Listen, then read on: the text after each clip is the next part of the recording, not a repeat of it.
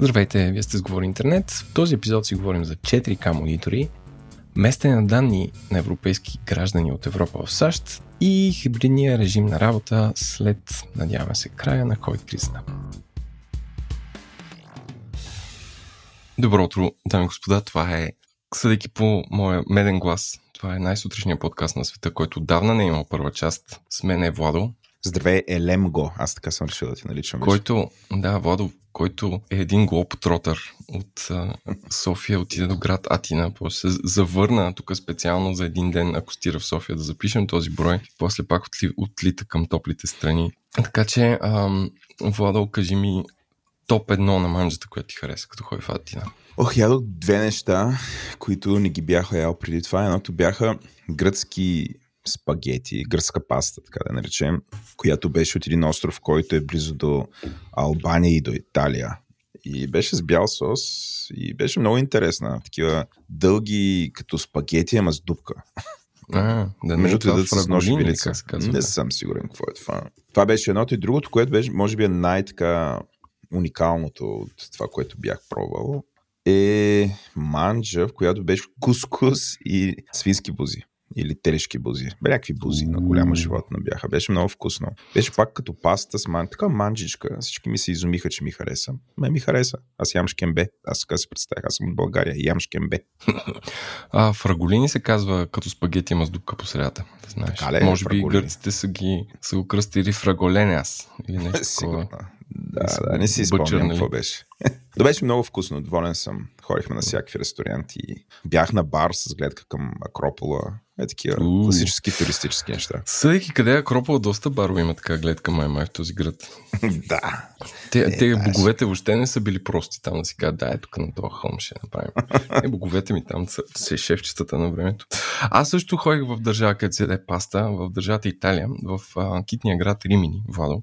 Това от рубриката Владо и Еленко си споделят вълнуващите седмици, когато са вълнуващи, където, както знаеш, участваме по един проект за включване на хора а, с съответни дисабилитис в състезания и се получи супер забавно с младия ютубър Иван Пеев от Пловдив, който ни джойна, който има заболяване, което не може да говори и е с доста тежко дизабилити количка, но има YouTube, има Instagram и е супер готин. И го бутахме с една количка из а, древния град Римини, където Владо. Ако си мислиш, че нашето Черноморие е ме- мега всемогъщо, само този град през лятото идват един милион туристи през нормален августовски уикенд.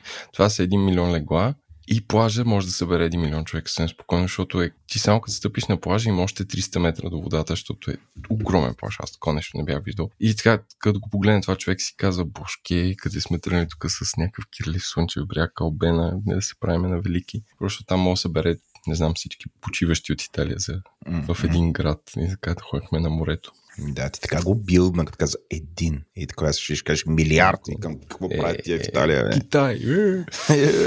Всеки да се Така да е. потопи. Също така ходих извън Европейски съюз в държавата Сан Марино. Да видим цените на олиото.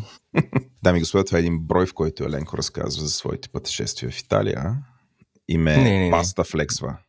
Над, надпастираме се тук. Не, дами и господа, това е брой, в който си говорим за какво да имаш нов офис и темата, която е под пукала и захванала абсолютно всички менеджери и не менеджери и хора, работещи в интелектуалния труд или като цяло в офис гради България, именно завръщането към офиса, където гости са нашите приятели от Software AG, мисля, че Веско се води изпълнителният директор, както и още хора от екипа, с които бяхме в една стая. Да, и си говорим за това, завръщат ли се хората в офисите, така наречения флекс модел остава ли това да си работиш 3 дни от вкъщи и 2 в офиса, как се определят отборите, по- не отборите, бори, господи, как превеждам а, екипите по този начин. Сети ли как преведих тим доста касапски? Абсолютно естествено ти дойде. Да, а, как се определят екипите, какво е, понеже те са, как се казва, се местят в нов офис и имахме така от първа ръка, какво значи да се преместиш от едно място на друго. Владо можеше да сподели много разтърсващи примери как се местят сървъри, но не стигаме до там, защото е прекалено нърдовско. А, и така, така че ако ви се слуша това и гледате къде се развива работната ръка и работната сила в бъдеще, превъртете един час назад и може да прескочите нашите медени гласове, които ще обсъдят новините от седмицата. И преди да обсъдим новините от седмицата, най-важното, което е от нашите анонси, партньорите ни от както казах, правят проучване, което се казва The Voice of IT.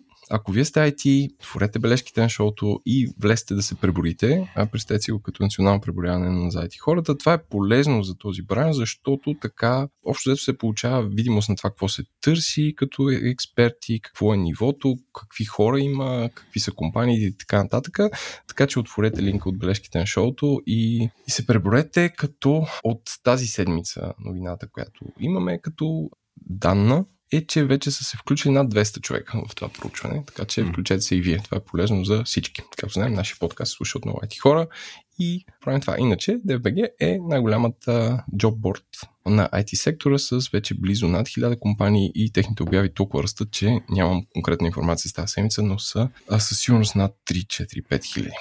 Така че и то. Освен тях, да благодарим на SiteGround, които хостват, освен че са нашите, сайт, нашите а, сайтове хостват. Продължаваме с тях още една година и планираме да направим нещо интересно свързано с техните услуги, които са хостинг, цялостни решения за облаци и клауд и и всичко в тази сфера. Нашите приятели от Dext, които пак реферираме към култовия брой за програмирането от миналия май. MissBG, която е супер яка escape стая, сега падат маски и задръжки от другия месец, още по-приятно да се ходи там. Ползвайте G10 за да се регистрирате на miss.bg, miss като мистерия. Любимата сладкарница на Водо Еленко, която не се ходи от поне месец турист. И май е това за сега. А, и последен анонс от кухнята. Подкастът говори артиста. Се пече. Бавно да се пече. Бавно, да, вече и купихме домейн. А, само ще кажа, че домейн е австрийски. Всичко, всичко ни е вносно в тази държава. А, и през а, април месец стартираме, като вече има две доста интересни интервюта и се надяваме да, да започнем ударно с а, няколко всеки месец строго и включвани от меката на артистизма Китния град Венеция, където има венецианско биенале, да мисля, че ходим само там Венеция. Беше важно да уточниш, че ти си един виден културовед обаче, нали не всеки знае за Венецианското биенале. Въпреки това всички знаят за Габровското, което е тая година. И според сте... Марги е събитието на годината. Абсолютно, ние сме се заклели да отидем там и да го отразим. Ей как? Аз даже мога да направим remote work в Габрово. Те ме поканиха да им бъда барист. Бариста или Същински барист. Е, ще, шегувам се бариста. На откриването аз не мога в индустриал скел да се развивам, така че. Аре, аз ще дойда, ще си донеса моята домашна кафе машина и такива отзад. Да. Да вземем Ти... една bean to cup машина и да се правим, че сме баристи. Отпред се правиш на а, Ивано Чъкис, аз отзад всъщност ще справя кафето. А ти на делонгито. да, ти излиза супер бързо. И такива ти там нещо само. Аз ще душиш. да, да. Меме на седмицата една доста бедна от към брой мемета, може би, но пък мемето беше доста силно. Тук и трябваше да пусна шегата, че на Уил Смит трябва да му викаме Бишо Шамара. Чичарско. Бишо. Еленко, разкажи ти, ти гледаш Оскарите, ти си нашия... Не, не гледам Оскарите. Ей, значи, как когато се събудите сутрин, в неделя сутрин, обикновено, а в понеделник сутрин, обикновено е станало, в Штатите е станало нещо, това или е Супербола, или са Оскарите. И тъпото ми беше, че аз отваряйки своите изнорени очи в понеделник сутрин и проверяйки си, разбира се, Твитъра първото нещо на телефона, какво да видя мемета. Е. И така, и разбрах, че някакви хора са се били, после разбрах, че това е Крис Роки и Уилям Смит. И после изгледах видеото, където стана ясно за какво да се бият и си, много ме яд, както науча за някаква новина, махам големи кавички сърце от меметата. Но предложих директно на Слави, който разбира се три дни по-късно не беше наясно, че е станал боя, защото той живее в един Слави психолога, да, Слави психолога, казах Слави, трябва да направим в естествен интелект както анализираме сериали, такива неща, за емоционалната интелигентност на Уилям Смит. Окей ли е да реагираш на шеги? Трябва ли да стиснеш зъби? И той каза, ай, то това е супер стейдж, аз виждам как реагира само по реакцията на тялото. Той, ако някой ми тръгне да ми удря тупа, ни каже, направя блок, викам, без не си водил Оскари, според мен, там напрежението пред този човек е малко по-голямо, въпреки че е професионален актьор. Но така да е. Та, айде сега и ние да направим една мини парт за това. Владо, според тебе емоционалната интелигентност на Уил Смит ниска ли е? Трябва ли да стане да защитава жена си? И, и така. Или да не го задълбочаваме толкова. А, не, може да го задълбочим. Не, според мен им е писано на хората какво ли не са чели вече по въпроса, защото, а, както се досещаш, тази история беше гледана от най-различни агли. Оф, какво говориш? Аз четох анализа на Карим Абдул Джабар, известния. Баскетболиста?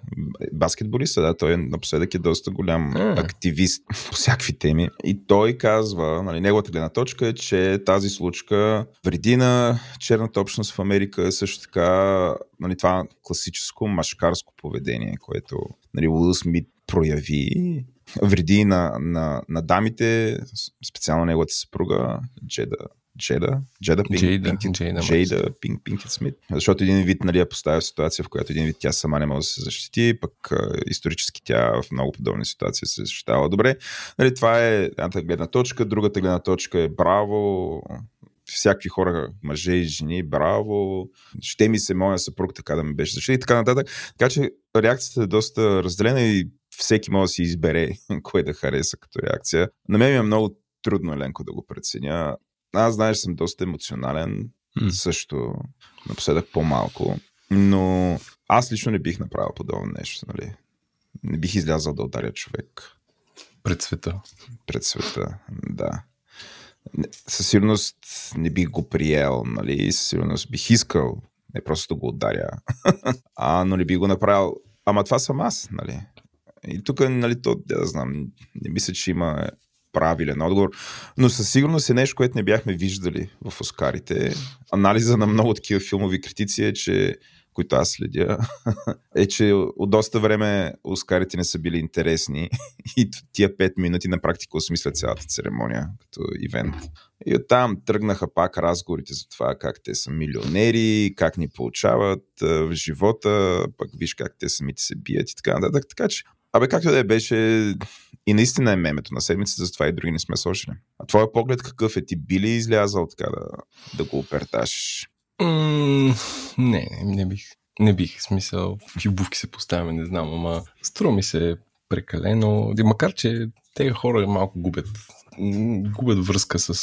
За тях може би е някаква... Не, хайде, окей. Малко по-специална вечер, браншова. Не, не, не живеят с това, че целият свят гледа и си прави, си прави после изводи. Да. Ние така с тебе бяхме на BG Web Awards едно време, ако се сещаш. Някой, примерно, ако ни обиди CSS-а и ти излизаш... Каже, само флаш и ти излезеш туп, само CSS. да. И ставаме на кълбета там на сцената. Добре, достатъчно за шамара ти предлагам. Биш, биш шамара. Добре, давай с интернет новина. Аз съм първи. Ами, е, ти преди ми виждаш новините, няма как да не почна с новините за Apple. аз, Водо, аз се старя като истински такъв подкаст хост да се старя да се изненадвам. Не, не ги чета, а, за да може, да. както ми ги разкажеш, да ти е интересно. Да, което не съм разбрал да, да се поставя в ушите на слушателя и да, да каже, я поясни какво значи това и така. Така че да. Така е, да, да. Ами, а, Ленко, първото нещо, което идва и е свързано с, с света на Apple, освен между другото супер многото джаджи, които те представиха и които нямам търпение ти да си купиш някой от тях. Mm-hmm. А, въпреки, че със сигурност една от тях няма да си я купиш скоро, предвид какво ще ревюираш, в какво си купих и окей, okay, малко след това. плот твист хора, това не е джаджа на Apple. А, но ако се върнем на новините за Apple, Аленко Европейски съюз ще принуди Apple да направи две неща. Първото е да позволи върху техните мобилни устройства да има, да има магазини, които, не са, които са на трети страни. Едно и второто нещо, което е да принуди Apple да позволи така наречения сайдлоудинг на програми, което е да се инсталират приложения от, не просто от магазина ми, от където ги изтеглиш, стига юзера да си го избере това, разбира се. Mm-hmm което, нали, както се досещаш, със сигурност не е направило Apple щастливите. От доста време, аз съм сигурен, че ще повториш част от тези гледни точки. От доста време обясняват как това е, би било свързано вече с проблем на сигурността. Въпреки, че между другото Еленко, доколкото аз разбирам от тази статия, все още на компютрите може да го правите. Тоест не са ви сложили е, само един магазин. А, може, да. Значи, компютрите от 2-3-4 версии на macOS, а, приложенията, които се рънват, трябва да са подписани. И ти можеш да разрешиш а, само от магазина или само от магазина и девелопери, които имат съответния лиценз, което е а, добра мрежа, такава мярка. В смисъл, ако някой направи голяма беля, да може глобално, не знам, да, да му се шътне софтуер, нали, ако е някакъв mm-hmm. много малишъс. А, което има, има, има сега не мога да се сетя точно как беше, но имаше добър пример как Apple пушнаха за всички компютри някакъв а, буквално over the air update преди време, когато имаше много голям а, някакъв брич. Мисля, на... че за Zoom беше брич. Имаш някакъв проблем с Zoom? Не, не, с Zoom беше друго. Имаше такова на, на някаква библиотека ниво.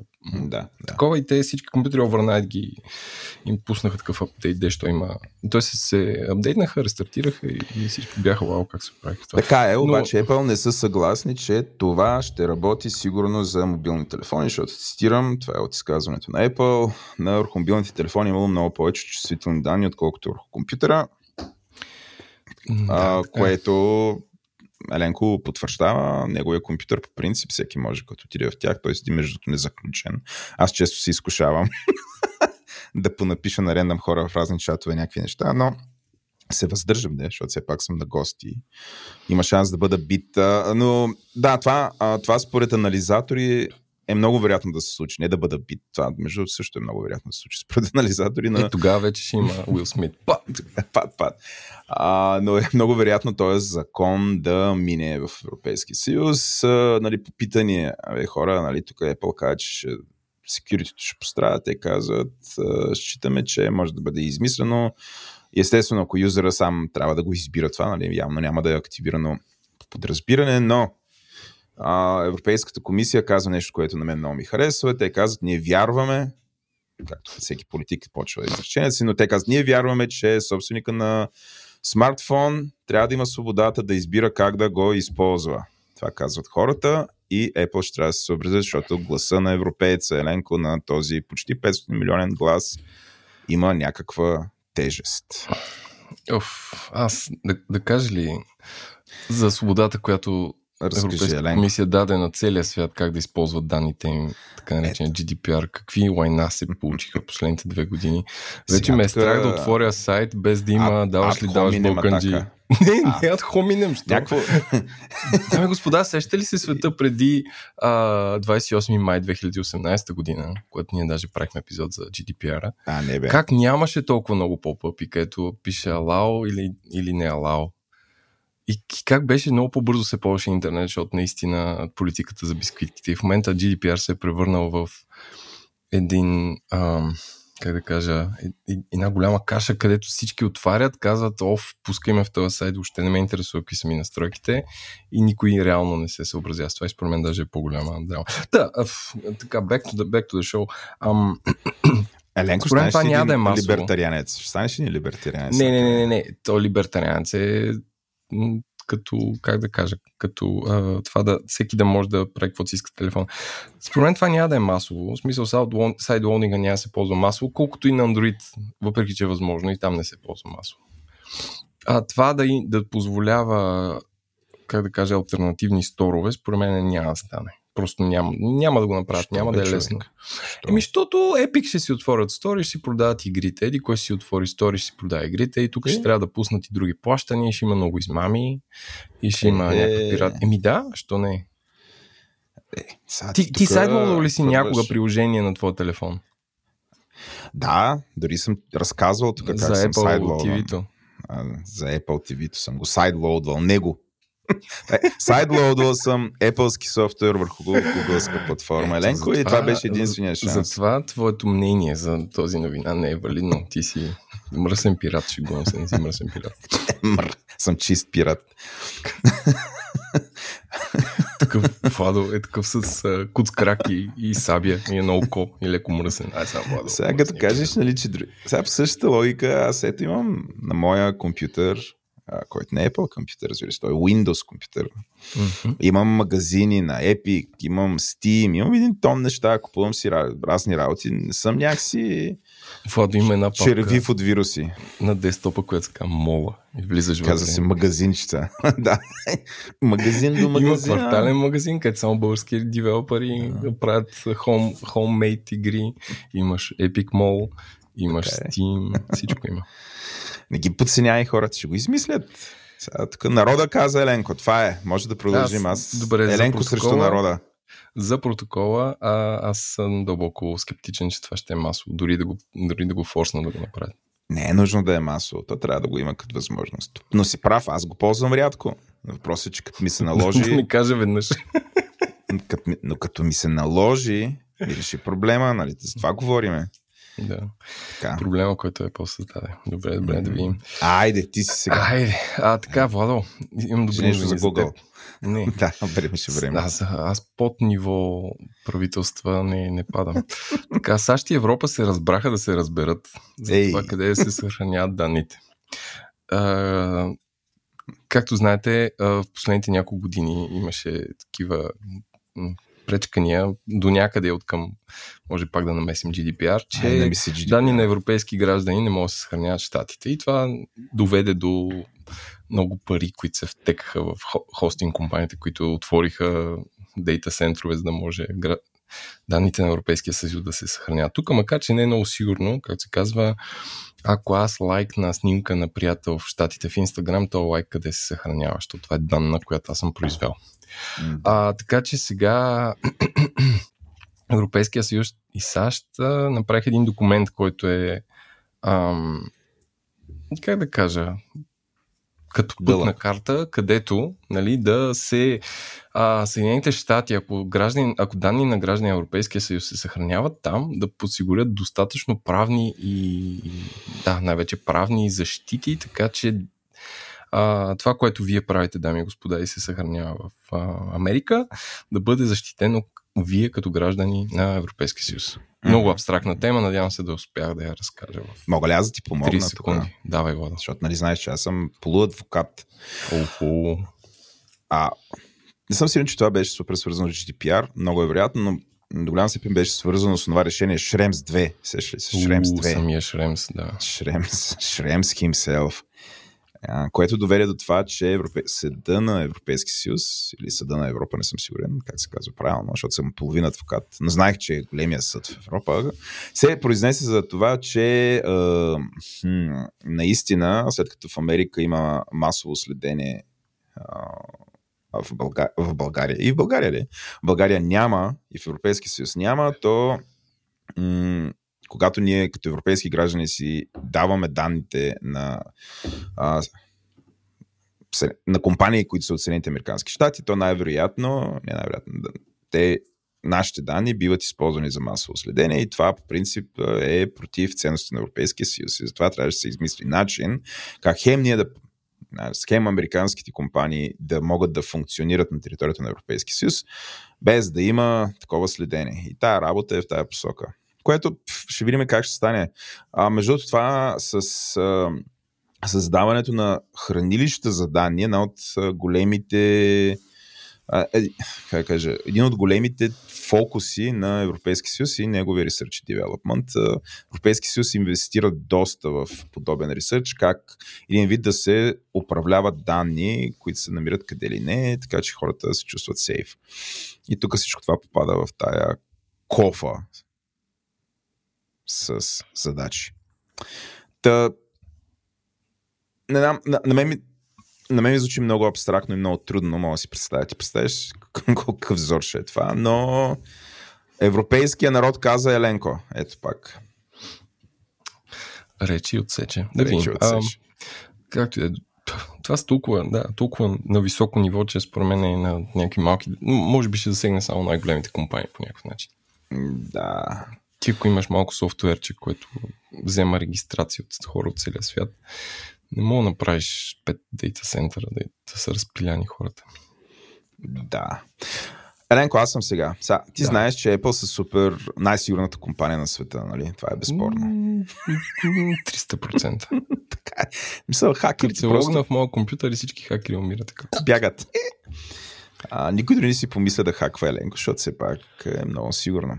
Обаче, не само Еленко мисли така, самите хакери мисли така и те абсолютно обезкуражени от супер високото ниво на сигурност на софтуера на Apple са предприели други тактики, които за съжаление са сработили.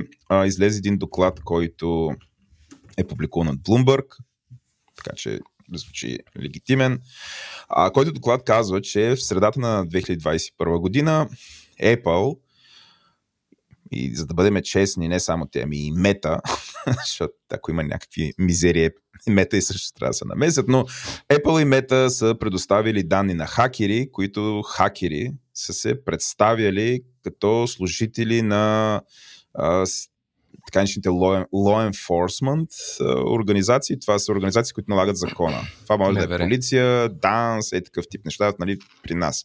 В Штатите най-вероятно е ФБР, полиция или някакви там от всичките други агенции, които се занимават с подобни неща на територията на Съединените Американски щати, а, което е, нали, най-вероятно попада а, в така наречените social engineering атаки. А, което е изключително интересно, защото се оказа, че нали, той има някаква процедура, обаче те са успели да заобиколят тази процедура и да ги направят тези да вземат тия данни без да има нареждане на съда Еленко, защото се оказва, че има нещо, което се нарича Emergency Data Request. Някакви спешни, спешно е, спешни Дай реквести. Дай тая данна на ние сме от ФБР-то или там откъдето сме. И хората дали, като това, което ми е супер, нали, супер интересно ми е нали, обяснението, което се използва в момента от двете компании. А, като човек, който е нали, хванат да обясни цялата тази работа, казва е, че при, при всяка си, нали, общо взето и двете компании са се оплескали, обаче в, в същността на всяко едно такова плескване е имало човек, който се е опитвал да направи правилното нещо, т.е. да помогне, ама са се оплескали. Какъв е твой коментар по този въпрос?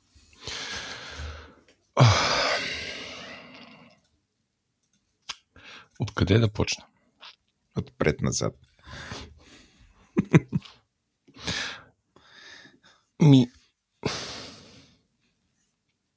Кажи, тъпо е да продължим. Какво ще кажеш? Тъпо е. Тъпо е.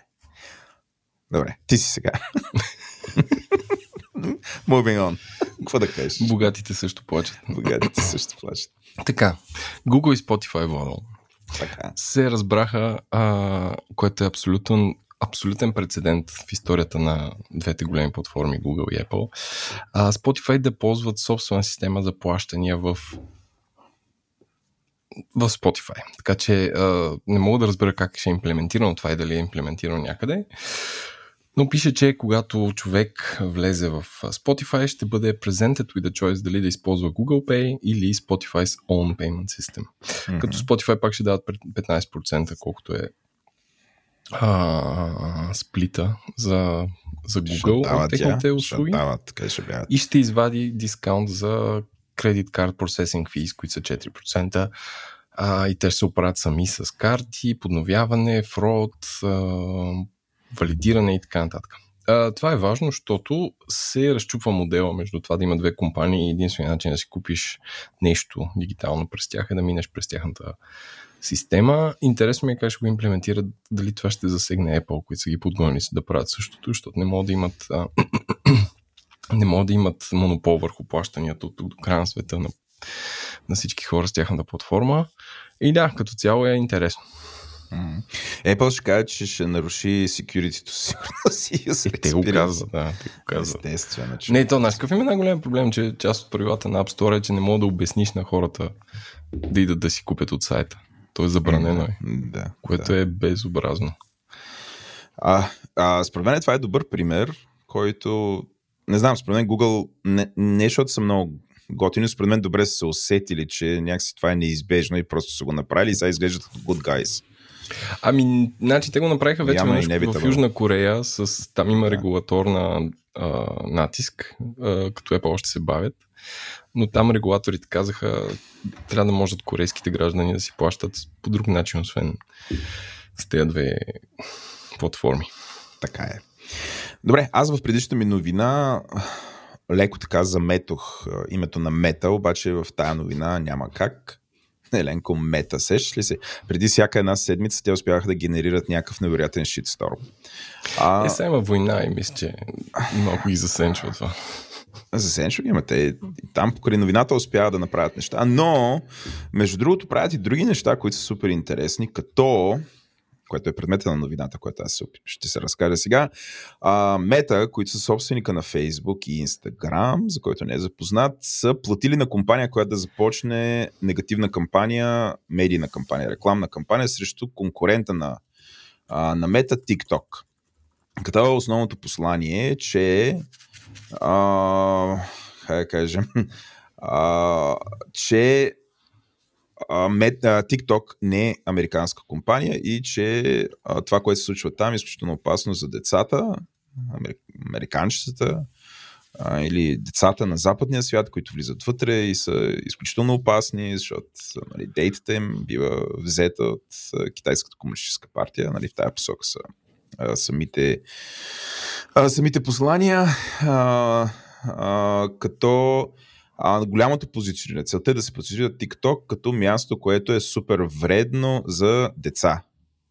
И това се е случило. Почнали се да се появяват в разни медии, а, публикации от различни експерти, които почват да говорят в тази част и нали, по този начин малко по малко се моделира а, мисленето на а, западната публика по отношение на тази социална мрежа. Нещо, което със сигурност Еленко няма да сработи или може би ще доведе до а, може би се използва като някакво начало на говор, евентуално тази социална медия да бъде да бъде регулирана повече. Спомням си, ще, ще да се маха в щатите. Аз не, съм, не се сещам какво стана. В крайна сметка маха. Еми, не, нали, Тръмп, нали ги искаше да ги приватизира.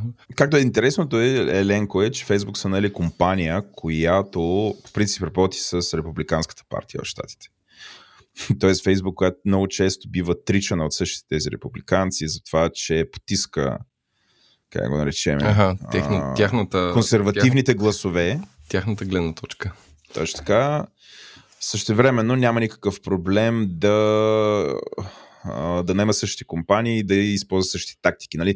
За мен това е а, като основно нещо, което може да си взема тук, като нещо, което съм научил от тази новина. Какъв е твой коментар? Ами, не сме в Штатите, за да знаем какво значи да немеш републикански афилиирана фирма и другото. Може би и двете си имат някакви предимства. Сега, дали а, Фейсбук или хакването му или руски хакери са помогнали на Тръмп да спечели през 2016, защото към това трябва да се върнем назад. А, не знам. На този етап вече всичко ми е малко объркано.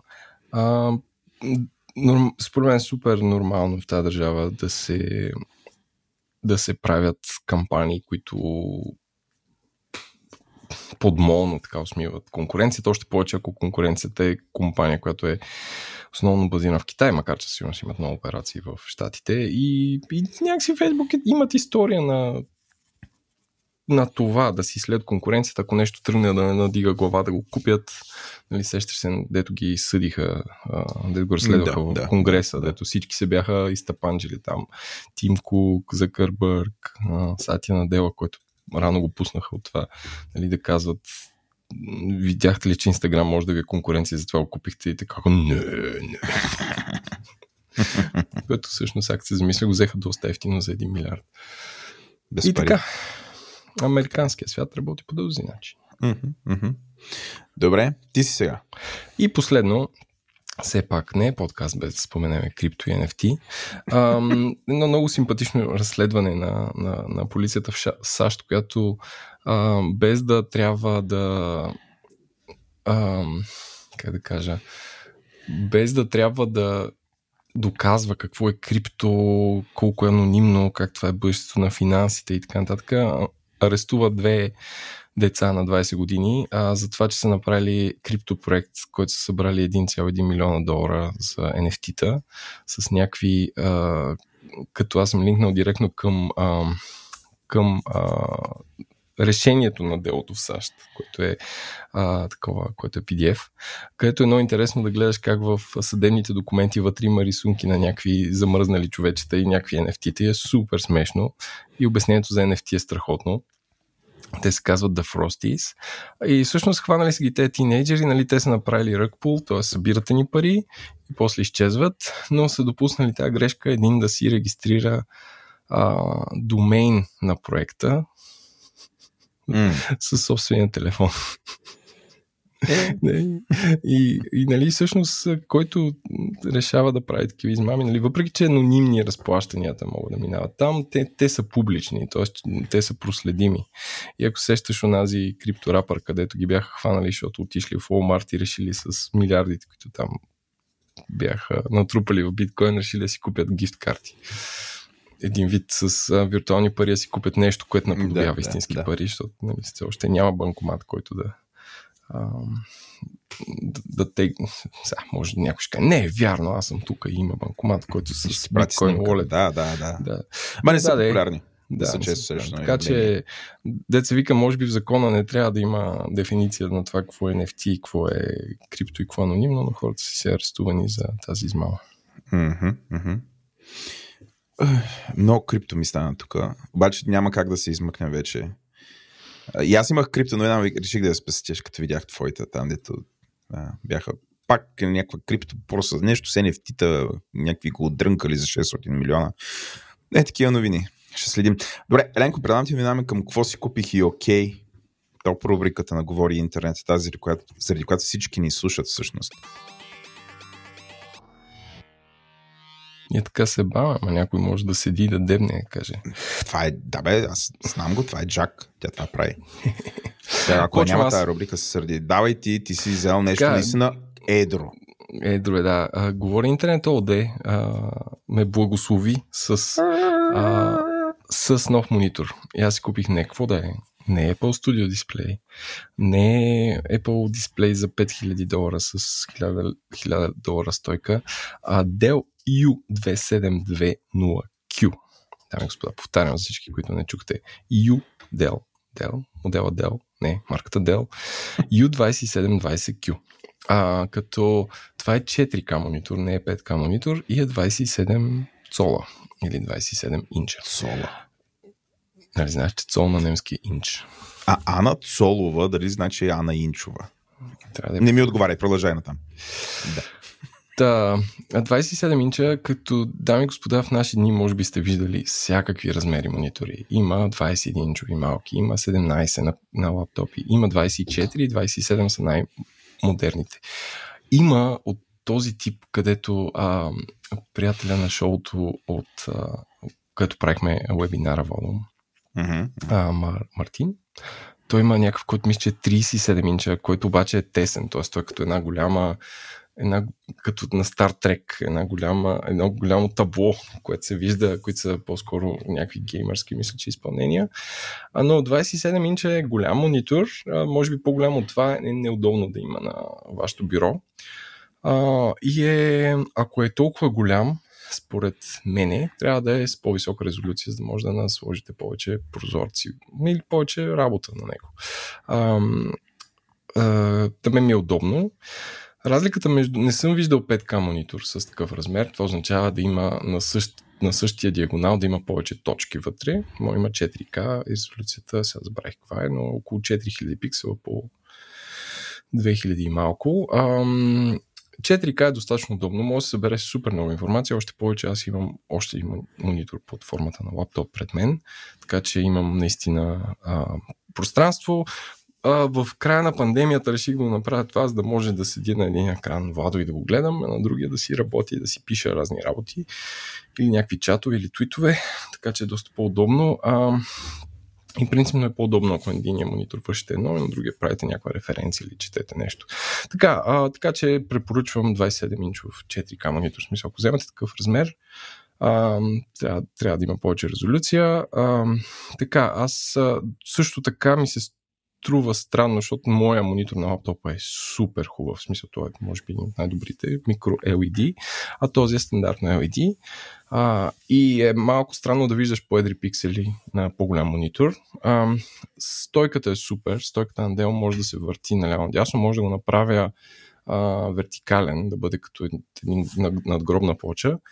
И пробвах, завъртях го на, на 90 градуса и дори можех да отворя почти цел, цяла, целият хомпейдж на дневник, т.е. толкова е дълъг. И този монитор идва с, а, дами и господа, три порта и три кабела, т.е. въобще не са пестели. Имате USB-C кабел, който аз ползвам нон-стоп, имате микро, не, имате HDMI и имате а, DisplayPort кабели. които си вървят заедно с него. А, за първи път виждам а, USB-C кабел, по който минават и данната и тока. Може да се зарежда с 100 вата моя, моя лаптоп. А, който е като кабел за UTS, смисъл супер дебел. Аз не съм виждал толкова дебел USB-C кабел. Даже трудно се огъва. А, другото странно нещо е, което може би при PC се по-добре, но Mac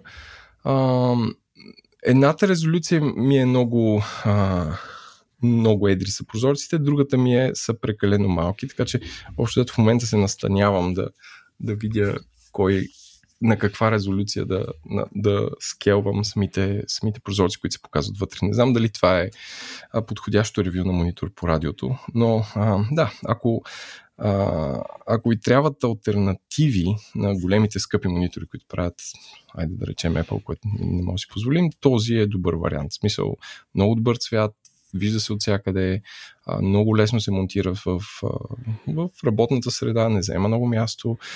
Има USB хъб на самия монитор, т.е. ако имате десктоп компютър, няма нужда да, се, да клякате и да бъцкате някакви USB и такива неща, може да просто седят на екрана, буквално на една ръка разстояние, а, серия от портове, които може да ползвате. Има вграден хъб, сега, например, моят микрофон съм включил в хъба на монитора. Няма камера, и не съм тествал как звучат тон колоните, но мисля, че това няма да се наложи. Hmm. Владо, ти кога ще купиш такъв? Горещо ти зарибявам. Uh, беше беше лято, геймър, лето и за теб е 2022, Еленко, Знам, 20 инчовите монитори и като падне фреймрейта под 60 FPS и стане 90 mm. на 58 и ти си, е, кой е това? като ти избичиш един 4К монитор, всички игри ще клюфнат. Mm. А, ами, първото Еленко, да, този монитор е направен за работа, така че идеален за тебе. Сега все пак фактурите трябва да ги виждаш на, на 4K. А, аз съм направен за работа. Ти си направен за работа, да, така е. А мониторът наистина е хубав, със сигурност е добър избор, там достатъчно ярки. Така да загледах го аз. Аз все още си стоя на по-низката. Аз, им, аз ползвам този размер монитори от много време, вече може би 4-5 години. Това 27 ли? 27 инче, да. Но по-ниска на способност за да игра естествено игри, най-новите игри на резултатност, с най-много фреймер, фреймове в секунда, а, каквато моята видеокарта позволява, така че аз затова седя на по-нисък. А, евентуално бих могъл да имам два монитора, ама често ти кажа, ням, не ще стане съвсем в хола три екрана до една стена допрени. Хареса ми това, че има, има много портове, наистина, както ти го казваш. Той си е мини хъб. и, и според мен всеки съвременен монитор над 400 лева трябва да има такова нещо, защото наистина спестява супер много кабеляк, който не се въргаля. Другото Еленко, той монитор наистина той не става съвсем за игра, защото той е беше 60 херца или МГц. Да, 60. 60 колко херца е? 120 144 е моя. Той, да. Което нали, позволява всъщност си по...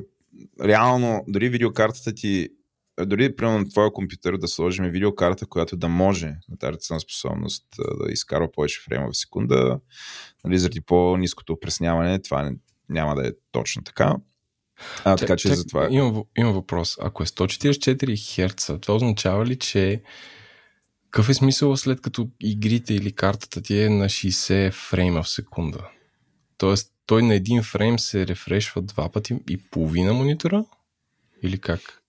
В принцип, за да, за да имаш много високи фрейм рейтове, трябва да имаш повече от 60 Hz. Нали, така да го приемем. И затова професионалните геймери играят а, на монитори с много високи херцове, за, за да докарат а, възможно най-високи фреймове в секунда. При 60, ага. 60 нали, сега, както аз го разбирам, може да докараш максимум 60 фрейм. Дори да изписва, че са повече, реално не може да ти ги, да ти ги покаже. А, а, а добре, игри, има ли игри, които мога да играеш на 120 Hz? А, 120 да. фрейма в секунда. Да, бе, то зависи от играта. Ти, не, не, въпросът е дали, дали, дали са както тези, както на, на телефоните имаш, а, как се казва, такъв а, мазен режим, в който се опреснява на 120 фрейма. Чуй се дали в игрите стигне там или 60 пика и стандарт. А, а може дори, пак да ти кажа, геймерите играят на много по-високи фреймове секунда от 60. 60 е най-низкото общо взето. Вече ако почнеш под 60 фрейма, ти посещаш и така сече да, да, самата игра. Не е толкова приятно. А, аз, ако видя, че една игра ми е около 60 фрейма, намалявам някъде нещо, за да докарам, примерно, поне 90. Mm. Ми е съвсем така най-приятно. А, но ако се върнем, нали, това, това за мен си е монитор за работа. Чудесен, мога наредиш 100 екрана там. Нали, 4K е доста повече от това, което аз ползвам. Така че да си го ползваш със здраве. Сега ти, ти си написал с огромни букви, че е разопакован, което според мен е важно да го кажеш. А, да, си купил това ми е част ръка. От, а, не, това ми е част от втората, как да кажа, а, втората, втората част от, от какво си купих е окей, okay, а именно експириенса покрай, а, покрай закупуването на този монитор. Аз го закупих от сайта EMAC, който е бих казал, доста добре направен за да влезеш нещо и да си го купиш. Като този монитор беше означен и, и беше много намален, като разопакован. Тоест той струваше 1000 лева, иначе струва мисля, че към 1400. Mm. Тоест имаше си доста солидна отстъпка. А, аз кефа на този вид рефърбищ услуги, да можеш да си позволиш нещо, което е по, а, по-висок клас, но да ти е в бюджета. И действително този монитор имаше а, кашон, който беше залепено с едно тиксо, което пише Mac Resealed, а, но вътре не, не беше пипан. В смисъл, че имаше един филм тънък върху самата а, върху самия дисплей, който аз отлепих лично. А, не знам, що е бил разопакован. Може би някой го отворил, видял го и го е, не знам, не, му е, не знам, не, не знам коя му е историята, но както и да е, той беше намален заради това. А, също така, като си го купих, си го купих от телефона през EMAC една вечер и не съм видял къде съм избрал и се оказа, че съм избрал да бъде доставен в шоурума на EMAC в Седика център. И се дигам аз, нали, викам, оф, добре, може до вкъщи ме го ставят, но айде ще отида. И отиваш и всъщност има, те си имат като магазин, където реално продават някакви неща. Избрали са, разбира се, най-новите продукти на Apple, пет телефона Samsung и така нататък, някакви по-флаши неща, които може би има смисъл да ги видиш докато ходиш в мол. А, както знаете, Сердика център е един от моловете без кино. Моловете се делят на два вида, с кино и без кино. Тоест, хората там отиват целенасочено да купуват неща.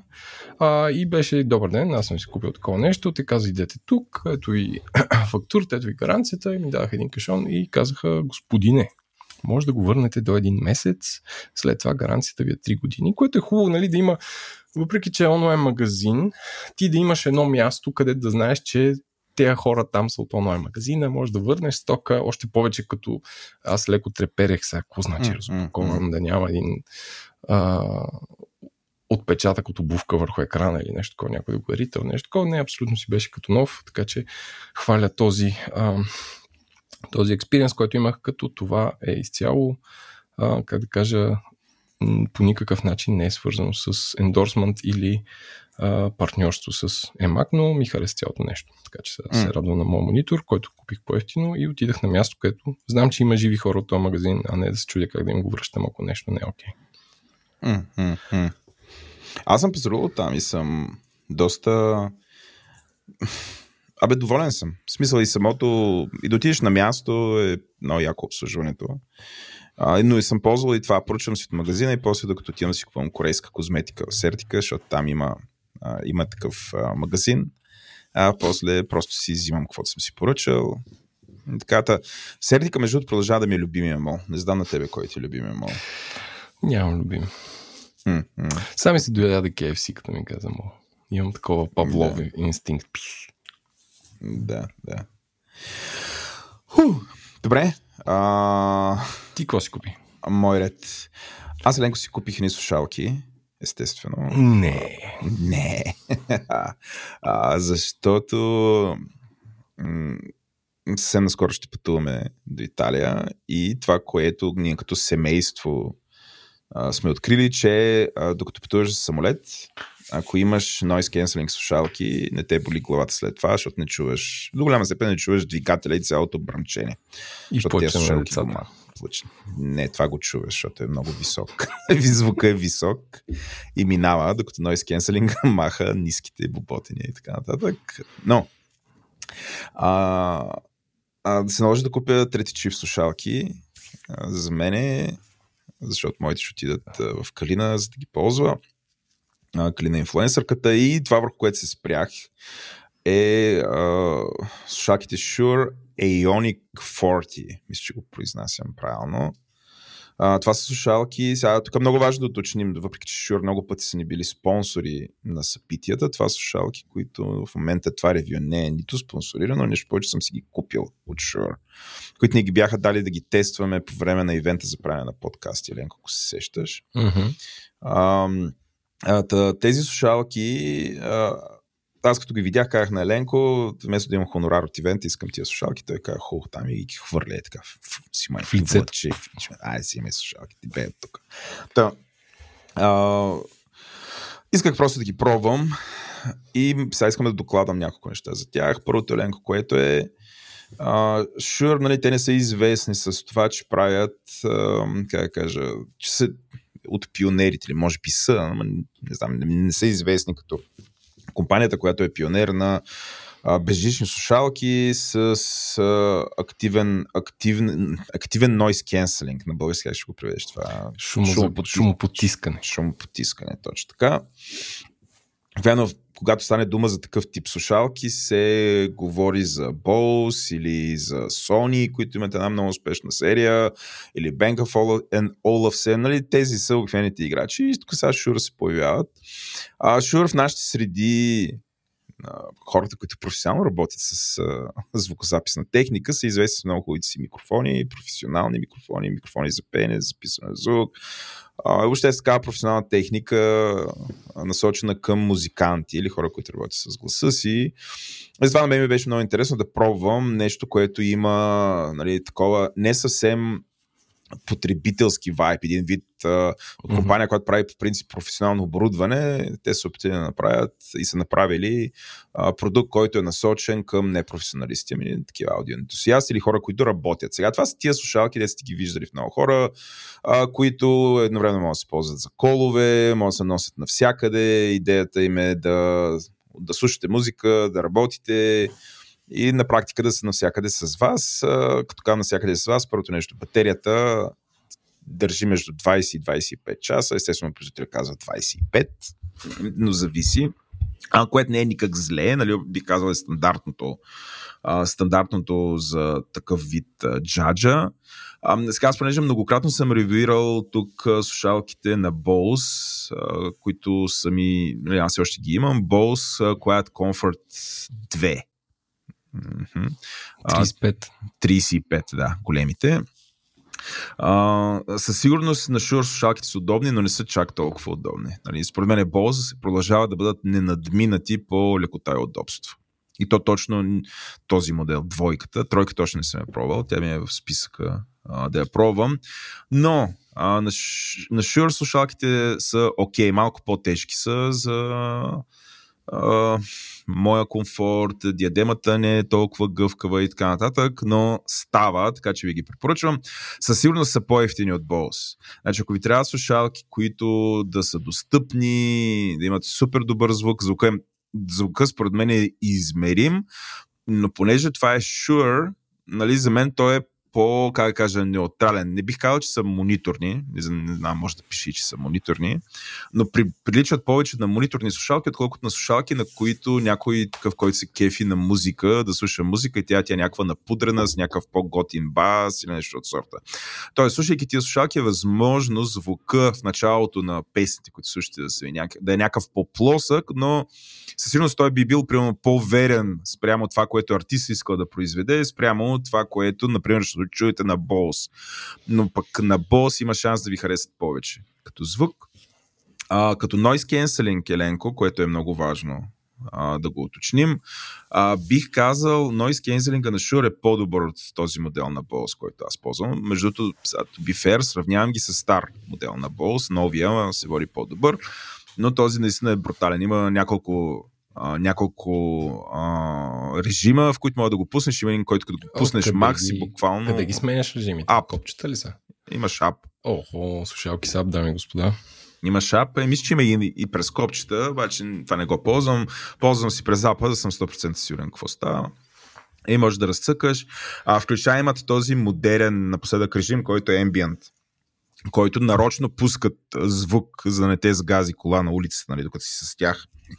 Защото това е един от проблемите на този вид слушалки. Ако ги слушаш на улицата, не чуваш нищо около тебе, така че а, има режим, в който да те пазят по този начин. Като целенасочено пускат шум, а ти примерно вече като си влезеш в метрото и си седнеш там в вагончето, нали, да изключиш а, външния шум. Така че гъвкави са в това отношение. Мисля, че за а, мисля, това е първата им итерация, която е така безжична и с noise cancelling. Мисля, че са получили чудесни. Ако трябва да избирате между тях, нали, Bose със сигурност е по-скъпо, то си е собствена категория. По-скоро за мен те са конкурент на линията на слушалките на Sony, които продължават, мисля, че те са и най-популярните. А, много често Sony-тата са а, считани за по-инновативни от Bose с по-добър с noise cancelling. Тук тези попадат в нали, директен сблъсък с, с Sony, а, според мене. А, така че да, а, и чисто ценово са в същия клас. А, оригиналната цена е около 240-250 долара. В момента там, където съм линкнал, са намалени, така че но това е някакъв щатския магазин, са намалени до 200 долара. Но очаквайте нещо около 500 лева. Ние ще линкнем към нашите казка, към а, вносителите за България. Точно така. Така че, а, добре, ами аз всъщност няма какво да кажа за Няма, са слушалки. Аз ги тествах по време на, на вебинара и наистина супер. Това, което ми хареса е една друга. Аз имам сравнително голяма глава. Това, което ми хареса е, че стоят добре и че са тайт. Смисъл, не е, нямаш а, чувство, че ще се из, из, изхузят от главата и също времено не, не са такива, дето да ти запотяват Да. ушите. Поне аз колко съм седял с тях. Е, час, може би. А, да. това е моето впечатление. Владо може би е седял с тях повече и ще каже за проветрението, което вярвате ли не, също е важно за едни слушалки. Да. Ами, това е от нас. Останете във втората част, послушайте малко за завръщането на, на хората в офисите. Хората отлитат на север. В офиса. Чао за сега. Чао. Благодарим ви, че останахте във втората част на нашето шоу. Вече се намираме, а, очевидно не по нашите домове с Селенко, ми се намираме в една сграда, а, която се намира близо до Младост, където Владо живее. Аз съм Владо, между другото. И а, няма как да не го кажа, тази сграда има супер голям Накатоми Плаза вайб. Сега, който не, не знае какво е, тук всички срещу мен се начумериха. Накатоми Плаза е небострагача от Умира и трудно едно, който се сеща, което е супер лъскава, супер яка сграда, която леко се довършва още. Така, ние, ние с Еленко паркирахме в огромния полупразен паркинг. Има хора, които завършват някакви неща. Влизаш, влизаш а, нали, да се качиш в нея, не може просто да се качиш а, през... Ам, как кажа, през първия етаж минаваш през един асансьор, но намираме се в а, сградата на а, Software AG. Ще запишем епизод, който, както ви казахме в началото на нашия подкаст, на тема завръщане в офиса. Здравейте! А, заедно с мен е и Еленко. Здравей, Еленко! Здрасти, Владо. А, ще оставя нашите, го, а, нашите гости да се представят сами. Заповядайте. Добре, аз съм Веселин Александров, управител съм на Software AG България.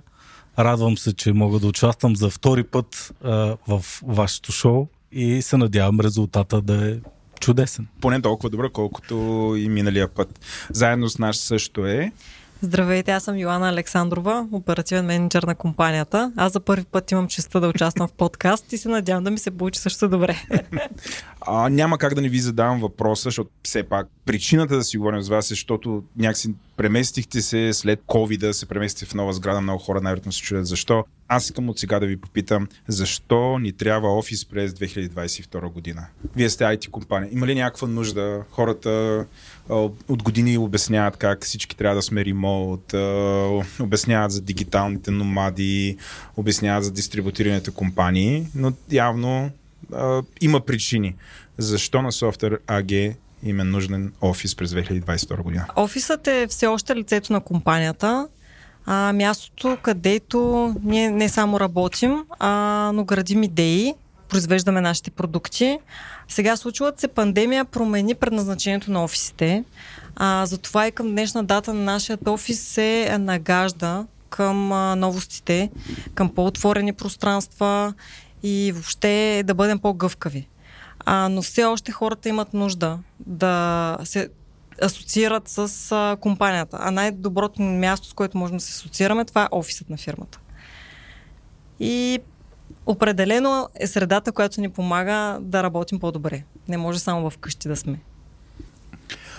Добре, ти казваш асоциира, предполагам, хората имат нужда от някаква принадлежност. Тоест офиса е като място, към кое, което помага това те да раз, развият чувство за принадлежност към една организация. Това така ли е? Правилно ли те разбирам? Да, и също така принадлежност към екипа, нали? Има разлика с това да се да общуваме само онлайн и да се видим на живо, да обсъдим неща свързани с работата и не само, нали? Личният контакт определено не може да се измести само с а, онлайн контакта. А, той, той продължава да бъде важен.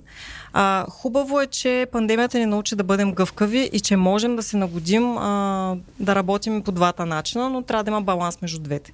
И така, всъщност стигнахме и към хибридния модел на работа, който влезе в много от компаниите много компании, които са, нали, имат възможност като нас да го правят, а, виждат, че това е най-доброто нещо а, и си направих офисите така, че да са достатъчно достъпни за хората, според своите ангажименти и начин на работа да могат да работят както им е удобно. Този вид свобода помага на самите компании, както на самите хора да са по-продуктивни. Ние с Ленко, като четем новините, редовно виждаме как някоя голяма технологична компания, напоследък е няколко банки опитаха да го направят, те започнаха да говорят за това как всъщност трябва всички да се завърнат на работното място, камо ли не задължително. Дори в последния ни брой обсъждахме една много голяма банка, забравих името американска, където изпълнителният директор каза, понеделник всички сте обратно, обаче само 50% от хората се появиха на работното място. В софтуера uh, как го виждате това? Трябва ли всъщност всички да се връщаме или вие вярвате в, uh, както казахте, един хибриден модел и това ли е бъдещето? Новото нормалното е хибридното. Ние вярваме в хибридния модел на работа, за това практически променихме толкова много офиса си. Тоест настоящия офис чисто архитектурно и организационно е насочен към хибриден модел на работа. Като в всяко нещо балансът е важен, да, и ние мислим, че 100% ремоут, на чист български, а, или 100% в офиса не е това, което а, отговаря на модерните тенденции, така да го кажа. Освен това, за хора, които работят изцяло дигитално, прекарват дълги часове в, в срещи, дали си пред къщи, пред монитора или в офиса, няма съществена разлика. И ние забелязваме, че самите ни хора вече се нагаждат и така си организират работното време, че в дните, които са по-натоварени, чисто комуникационно с отдалечени срещи, да кажем, си седят в къщи, а в дните, които имат възможност за директна комуникация, срещи с други екипи, които са в района, тогава идват в офис. Така по този начин се покриват и двете нужди чисто комуникационно, организационно, а пък човека, нали, не бие два часа път, само за да си седи затворен в стаята или там пред компютър или където се намира. Така че за нас към момента хибридния модел е това, което е бъдещето. Глобално компанията върви в тази посока. Нашата централа в Германия, която едната от сградите е такъв тип малко архитектурен, да кажем, паметник, който по закон не може да бъде много рязко променен. В момента обмислят как все пак да го леко да го пипнат, така да се каже, за да може това нещо да, да нали, самата среда да фасилитира този, този вид хибридния. Ако си представите хората, които не са IT-та, нас ни слушат много IT-та, да не кажа 50%. И те си казват, аз стига бе, сега не стига, нали, големите заплати и така нататък, а пък сега пък и хибриден модел, аз тук като работя нещо, което не мога да съм, те пък какво ще ми кажат? Какъв е вашия съвет?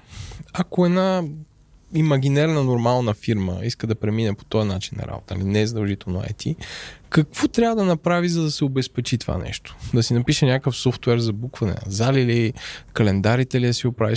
Смисъл, на, може ли хибридния модел да се приложи към нормален бизнес? Хибридният модел може да се приложи там, където реално погледнато може да се дигитализира, така както е модерно сега, голяма част от работата.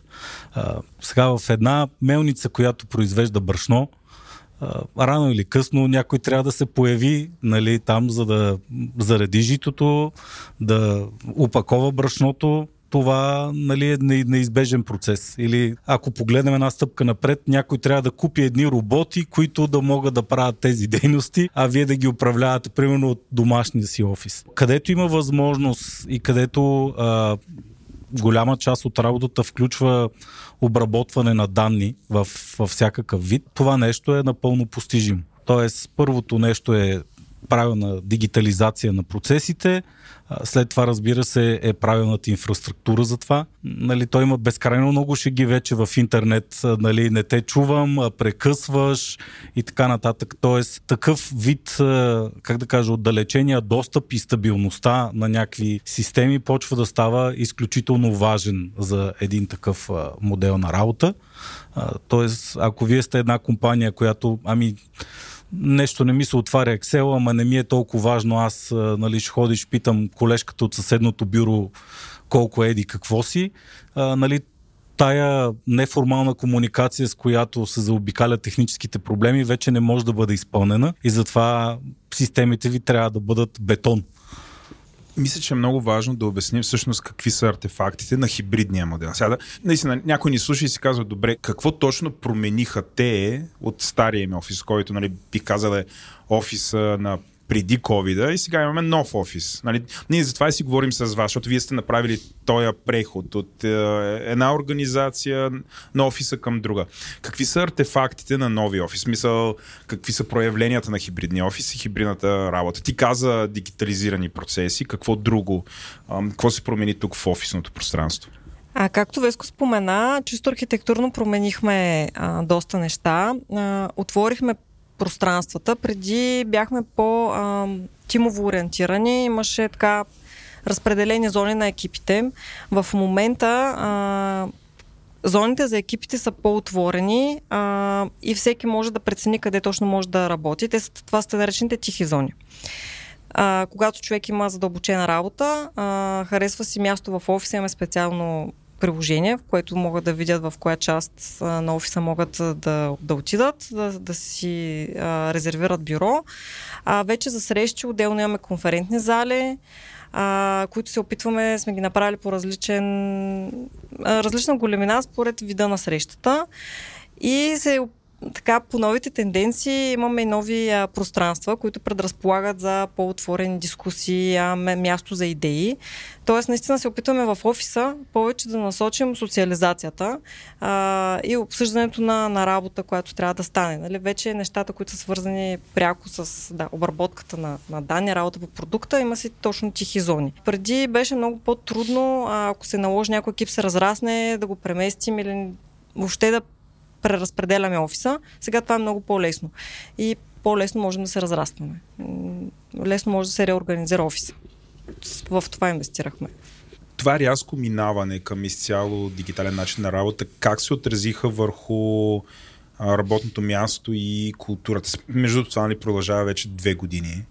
Ам, ви, вие със сигурност си правите всякакви такива проучвания на нагласите на хората, на а, въобще какво забелязвате как, до това, това свръхдигитално работене а, и тая трансформация рязка? В смисъл, да, при вас как се случиха ти работи? Първоначално забелязахме голям скок на продуктивността, така да се каже. Хората, които бяха затворени вкъщи, нямайки какво друго да правят, ненавикнали първоначално да отсяват а, служебния от личния живот, прекарваха много повече време пред компютъра, каквото и да си говорим, когато седиш 12-13 часа върху, нали, пред компютъра да работиш нещо, със сигурност резултата чисто количествено изглежда по-добър, отколкото за 8 часа. А, но това може би беше първоначалният такъв а, стрес, да го наречем. А, поне, после поне в България нали, имаше едно отпускане на, на мерките лятото на 2020. Тогава се получи малко ефекта на ластика. Нали? Хората, които бяха седяли затворени няколко месеца и някой им забраняваше да мръднат за околовръстното блокади, а, а, документи, нали, къде отиваш при баба, при дядо. Кошмар беше. Да а, нали, общо се получи обратния ефект. Не, не можем да ги спрем всички. Нали, имаха желание да работят откъдето и да е. Тоест, бидейки на планината, на морето. А, сега е ясно, че докато лежиш на плажа в Гърция, се изисква така доста самодисциплина, за да работиш по някакъв, да кажем, сложен технически а, въпрос. И, но и този период може би отмина, т.е. в първата нова, в първата година на пандемията ние забелязахме и двете крайности, може би на, на, на поведението нали, от гледна точка на, на работата. Във втората година вече това почна да се превръща все повече и повече нали, в, в норма, а и ние самите а, успяхме да вкараме малко повече, как да кажа, ред в този начин на работа. Тоест нашия офис а, последната една година повече не е затварян а, за нито една минута. А, имаше нужните да го наречем предпазни мерки за хората да, да, да присъстват с, записване, а, нали, ползване на такъв подобен booking tool, а, нали, струпване на по-малко хора в тогавашните помещения и така нататък. Тоест цялата минала година за нас беше някаква такава подготовка за този хибриден модел. Ние експериментирахме да видим какво работи и какво не работи.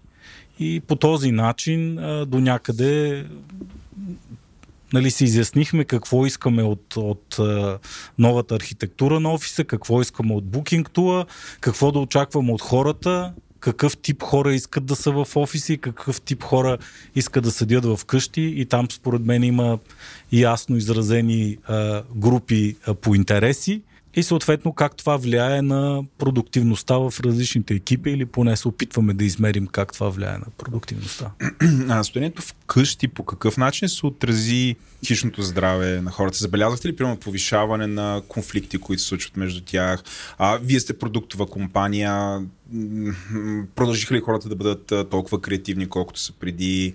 А, пострадали интеракцията между тях или всъщност а, а, дигиталните инструменти колове и всякакви там тулове за прототипиране, колаборация и прочее бяха достатъчни? Мисля, че пак можем да ги разделим на две групи. Ние сме активно растяща компания. За последната година, за която обсъждаме, имаме над 80 нови колеги. И мисля, че за новите хора, особено за тези, които са без, без реален опит или с много малък опит, това нещо представлява проблем. Невъзможността да са близо до ментора си и да водат а, такава неформална комуникация, да го питаш, абе, погледни тук, нали, това виж как гърми, не, не открия нищо в Stack Overflow. Нали, това е нещо, нещо безценно. Нали. За хората в така наречените core екипи, т.е. такива, които са в, в компанията по 10 и повече години, те така или иначе имат доста добре изградени отношения. Почти всички бих казал, че са много повече от колеги, те са приятели. Т.е. дори невъзможността или нежеланието да се видят в офиса не ги спира да се видят вечерта на побира. И там нещата се случват много, много по-плавно. А, но дългосрочно аз вярвам и затова пак ще кажа, инвестираме в този хибриден модел, че новите хора в компанията, тези, които трябва да се приобщат към проектите и към културата, имат нужда от някакво такова място, което да играе ролята на притегателен център и да знаят, че когато съвсем нали, им изпуши главата в къщи, могат много лесно да, да си дигнат лаптопа под мишница и да отидат някъде да се срещнат с други хора. Са, относно психическото, бих казал и физическото здраве на колегите, а, едно от нещата, което беше, че да, в първата година почти всички понадебеляхме, а, но а, да, с оглед нали, на психическата стабилност, а, ние самите ние нали, усетихме, че е, има нужда от някаква превентивна мярка. А, затова с HR екипа и а, админ в, а, в София започнахме така наречената Burnout Prevention програма, т.е. серия от лекции, в които да обучим самите колеги, как да кажа, до някъде да се самодиагностицират или да, да, да слушат и да гледат за някакви потенциални проблеми при колегите си, защото при голям, голяма част хоум офис се получава така, че има някакви комуникационни силузи, т.е. има хора, които освен по чисто оперативни а, разговори не можеш да ги видиш и т.е. най-близките до тях хората от техния екип, техните менеджери са тези, които имат достатъчно интеракция с тях. И поканихме външен лектор по темата. После имаше доста, как да кажа, вътрешни дискусии и се надявам, че това нещо имаш положителен резултат. Поне аз не съм забелязал някакво такова остро изостряне на социалните сблъсъци в, в компанията. Да, винаги такива има, особено, нали, ние знаем, програмисти обичат да си мерят кода. Моя код е много по-добър от твоя код и други такива неща. Но мисля, че преди да попаднем в някаква сериозна ситуация, ние взехме мерки. Освен това, компанията а, има така наречения глобален а, Employer, а, Employee Assistance Program, което е буквално 24 по 7 хотлайн наличен, на който Наистина. Да, всеки служител на софтуер AG може да се обади, да се свърже с квалифициран психолог, да си излее душата. И... Това от преди пандемията или това беше въведено? Това го имаше и от преди пандемията, но не във всички държави. България не беше покрита в първия такъв, в първата част от този проект, но в, мисля, че края на 2020 това нещо стана глобално и в момента го има във всичките 70 държави, в които а, ние оперираме. Добре, говорим си за офис и за връщане в офиса. Сигурно хората питат, добре, как го правим това безопасно? Сега ти каза, че офис е замислен тук всичко да е безопасно. Безопасно в предвид, предвид пандемията. Тя Уви, в момента като тема беше изместена от а, а, войната в Украина и всички говорят за войната в Украина, но пандемията всъщност не си е тръгнала. А, какво се промени в офиса, така че хората хем да работят хем да се социализират и хем да бъде безопасно? А, така в началото, когато се случи пандемията, всички нали, ни изненада. А, ние много бързо успяхме да се нагодим, т.е.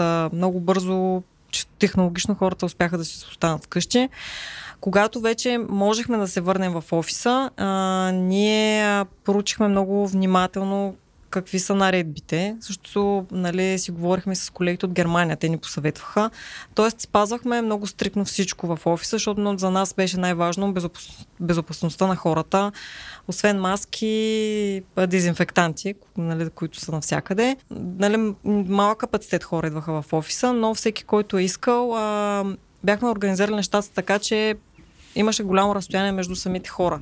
Дори бяхме помолили текущата ни сграда, такива, как да кажа, самата климатизация беше настроена по начин, който да не върти въздуха в стаята, за да се проветрява по-често. Абсолютно всичко бяхме направили максимално, за да можем да гарантираме безопасността на хората. Но мисля, че в какво така инвестирахме и самите хора вътрешно го правиха, как да... А, имаше много разговори как да пазим себе си останали. Отговорността на колегите към тях самите и към а, техните колеги беше много важна. И, и спазваха всичко, което чисто бяхме говорили. Сега нали, не, за вакцини всеки има различно мнение. Аз съм го сложил това за вакцините тук, защото има много компании, които почнаха да говорят не в България, а говоря за големите компании, Google, Apple, че хората, които се завръщат в офиса, трябва да бъдат вакцинирани. Има нали, по някакъв начин това беше задължително за тях, но виждам, че вие сте по-гъвкави спрямо тези компании? Реално погледнато да. При нас никога не е стоял въпроса за задължителна вакцинация за връщане в офиса. Когато имаше изискване за зелен сертификат за определен брой хора в помещение, ние разбира се се придържахме към, към това. За щастие, пак ще кажа, че в настоящите две години на пандемията при нас преминаха успешно. Нямаме тежки случаи с някакви трайни увреждания и така нататък на, на, на наши колеги. А, и това, да, мисля, че се дължи, дължи до голяма степен на, нали, на усилията, които ние положихме. А, в един момент, точно за да, така, за да надградим знания и умения в, в тях, а, поканихме вирусолог и имунолог, пак като външен лектор, да даде, бих казал, едно по-професионално мнение нали, по темата, защото каквото и да си говорим, нали, когато се вихреше пандемията, беше разделено на две обществото, включително от такова... продължава да бъде, ама да, не го говорим толкова. Да, и ние се опитвахме, как да кажа, и продължаваме да се опитваме да, да, да тушираме цялото това потенциално външно за компанията напрежение с а, информация, тренинги и каквото е нужно, нали, за да могат хората да, да, да вземат, нашите колеги да вземат правилните за тях решения. А, и да, ваксините може би са една от най- обсъжданите и така противоречиви а, теми а, за последните две години. Аз а, днеска буквално дойде нюзлетера на сайта Axios, който следя, който дори в щат, не дори в щатите, в щатите се говори за тези неща, които ние си говорим, нали, за, а, за връщане в офиса, в каква част а, и така нататък. И те извад, нали, тяхната теза на днешната статия нюзлетър е, че нали, CEO-тата отричат, но реално никога няма хората да се завърнат изцяло в офисите. В смисъл, че стандартът ще е хибридния модел. И те посочват три много интересни факта, защо хората не се завръщат. А, първото е, че според едно изследване 17% от работниците а, са се преместили. В смисъл, в Штатите е по-разбираемо, защото нали, Нью Йорк и Сан Франциско да живееше безобразно скъпо и те се преместят на друго място и си работят и чисто на тях им е по-изгодно. А, второто нещо е, че а, искат да са да са гъвкави. 75% от менеджерите искат да идват в офиса три пъти в а, седмицата, сравнено с само 37% от, а, те ги наричат rank and file employees или, как се каже, обичайните работници. И третото нещо, а, което а, държи хората навън, а, е, че те заплашват, че ще напуснат. Като а, има, нали, така, че в щатите има 11 милиона свободно работни места и а, половината от работниците, които са интервюрали, са казали, че те по-скоро биха напуснали, ако трябва да се завръщат да работят пълно време. Нали, сега, не казвам, че това е при- приложимо при нас, но какви са вашите наблюдения от към хората и към тези причини, които, не причини, а тези факти, които изредих. Тук подобни ли са нещата? Има ли, има ли подобни Да, вълни? всъщност има ли нещо, което е приложимо. Кое? От това, от, от, има ли тези притеснения? Да, От според мен това за къщи и край София си въжи или някой да се е премести от друга, поне от приятели, които познавам. Да, но вие кажете. От моя гледна точка е напълно приложимо. Ние така или иначе IT пазара в България е един от най-конкурентните, така да го кажа. Така че ако почнем от зад напред, а, заплаха от типа аз няма да работя за вас, ако няма е, home office, а, Чувате ли, чувате ли го това? е нещо, което чуваме, да. А, също така, нали, и, и релокацията, а, доста хора, т.е. доста от нашите колеги, които са нали, родом извън София, доскоро са били под найем, да кажем, в Младост. Младост е новия център от гледна точка нали, на, на цените. Yes. Аз живея в младост. Тук От- всички се държат за Да. лицето. От Това да в центъра тяхна... е по-ефтино, е. Аз тук си живея от 30-40 години изведнъж стана новия център. Да. да. Аз, аз съм на ефтиното на центъра. Да, Еленко живее в къща на цял етаж и е по-ефтино, отколкото моят апартамент е и там, от другата страна на Цариградско. Сигурен съм, че е така. Да. Нали? Но въпросът е, че да, че тези колеги от, от тяхна гледна точка, е, но, нали, това е напълно релевантно. Коства им много пари, коства прилично количество време, да кажем, да се придвижват из големия град и, и, и да бъдат а, тук. А, мисля, че от гледна точка на, нали, на служителите, те са не всички усещат то, тази социална дистанция, която обсъждахме. Тоест, нали, вижда се какви пари ти струва и време нещо, т.е. виждаш каква е, каква е печалбата, но не винаги виждаш какво губиш. Пак ще кажа, ние се опитваме да обсъждаме тия неща и да, да накараме а, нали, всички да мислим в тая посока, защото каквото и да е залитане в двете крайности, със сигурност не е много окей. Okay, нали. Сигурно е чудесно да, не знам, ако намериш някое родопско село, в което има пуснат гигабит интернет на оптика, IT село. IT село и да, и да, да се забиеш там, сигурно е, е окей, okay, нали, и да не те види никой следващите 5 години. Да, да. А, но това с времето почва да, да ерозира наистина много сериозно отношенията а, в, вътре в екипа, който работи. А, губи се въпросната принадлежност нали, към, към компания, нали, почваш да се идентифицираш, не знам, с IT овчаря, който живее на края на селото. И за нас това е проблем, който трябва да бъде обсъждан и за който трябва, трябва да се говори. Добре, какви стратегии могат да прилагат компаниите, за да върнат а, колегите си обратно в офиса? Като казвам стратегии, а не за, задължаването, не за мен не е стратегия. А, има компании, които активно това го обсъждат. А, аз персонално считам, че това е огромна грешка. Хората нали, просто. Нали, дори да могат да си позволят. Тоест, при- приемаме, че има компании, които нали, не им пука за заплахата, ако го направите, ще си тръгна. Нали, и смятат си. Ще напуснат много малко хора и не им дреме. А, за мен това е голяма грешка. А, вие какво бих правите по този въпрос? Аз бих казал, че по-скоро най-голямата заплаха, особено в, нали, в, дори в нашия бранш, е не толкова аз ще напусна, а толкова е, че аз ще остана, ама няма да ми пука. А, в една компания, в която работата все пак е свързана с някаква доза креативност, пак ще кажа, колкото и да преписват всички хора от Stack Overflow, накрая за да ти сработи програмчето, трябва да знаеш как да препишеш и да препишеш правилните неща а, от него.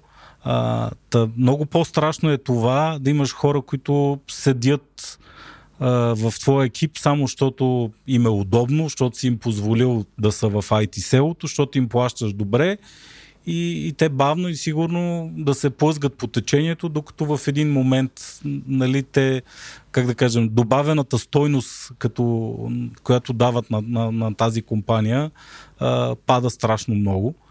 И за това аз мисля, че всичко е въпрос на класическата българската дума awareness. Хората наистина да разберат какво губят от това и че, как да кажа, да се скриеш някъде и да скатаваш по цял ден и да, да взимаш заплатата, е, нали, със сигурност пречи на твоя работодател, но още повече пречи на тебе, защото нали, се събуждаш след няколко години една сутрин, откриваш, че нищо не ти се прави, че вече нищо може би не можеш или по-скоро нямаш желание да го направиш. И не познаваш никой, между другото. Което Да, и е... може би не огромен познаваш вече никой, технологията е мръднала напред и така нататък. Може би, да, знам, че звучи така, може би странно, но а, хората, които трябва да искат да работят в този бизнес, трябва да се движат с групата, трябва да, да имат социални контакти, трябва да четат, трябва да могат да ходят по конференции и то на живо. Викаш вече не се търсят програмисти с Кобол.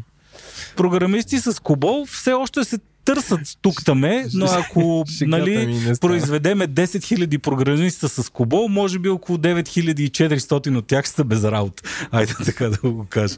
А това, което ти го, ти го описа чудесно, ние с Ленко го наричаме то надникът си върви менталити. А, тоест, а, аз правя нещо, няма, много е важно да показвам, че го правя, но то, то надника си върви, нали? Времето тече, минава. Да, мисля, че това доста добре описва ситуацията и това е смърт за една компания. Колкото повече хора без значение каква е дейността се съберат в нали, и станат критична маса, рано или късно тази компания ще е мъртва. И страшно ми хареса, че нали, това не е просто смърт за компанията, то е смърт и за хората. А относно стратегиите, какво правим ние, за да привлечем отново хората да се върнат?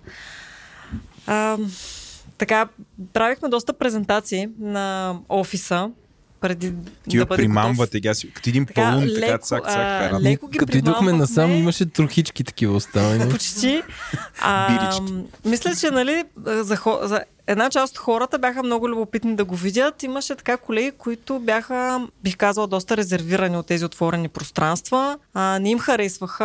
А, нали, бяха ги виждали на Защото картинка. духа или... Това, е, това знае, знаеш, това са най-големите А, битки в Това офиса. много духа добре го знам. Да, Да. Присъствала съм на много дискусии, мога да напиша книга по темата.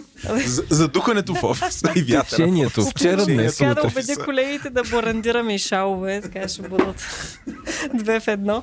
Не, по-скоро а, при нас бяха свикнали така хората си бъдат по- по- по-екипно повече, а сега нали, трябваше повече да се смесят, бих казала. Нали, ще е Да се показват пред се други хора, да. да. да, примамвахме ги, елате, вижте, може пък да ви хареса. И мисля, че на един конкретен процент хора определено бяха изненадани, им хареса крайния резултат. Смятам, че след като сме опитали, отишли сме до офиса и сме излязли от този кръг да си бъдем само вкъщи, човек се замисля. Тоест, това е първата стъпка. Да се опитаме да ги привлечем да дойдат. Добре. Добре, аз сега като влизахме във вашия офис, е, забелязах нещо, което аз наистина не, не си бях представил, че реално се случва. Затова си и пошегувах, че все едно е стейджнато, нали, разиграно.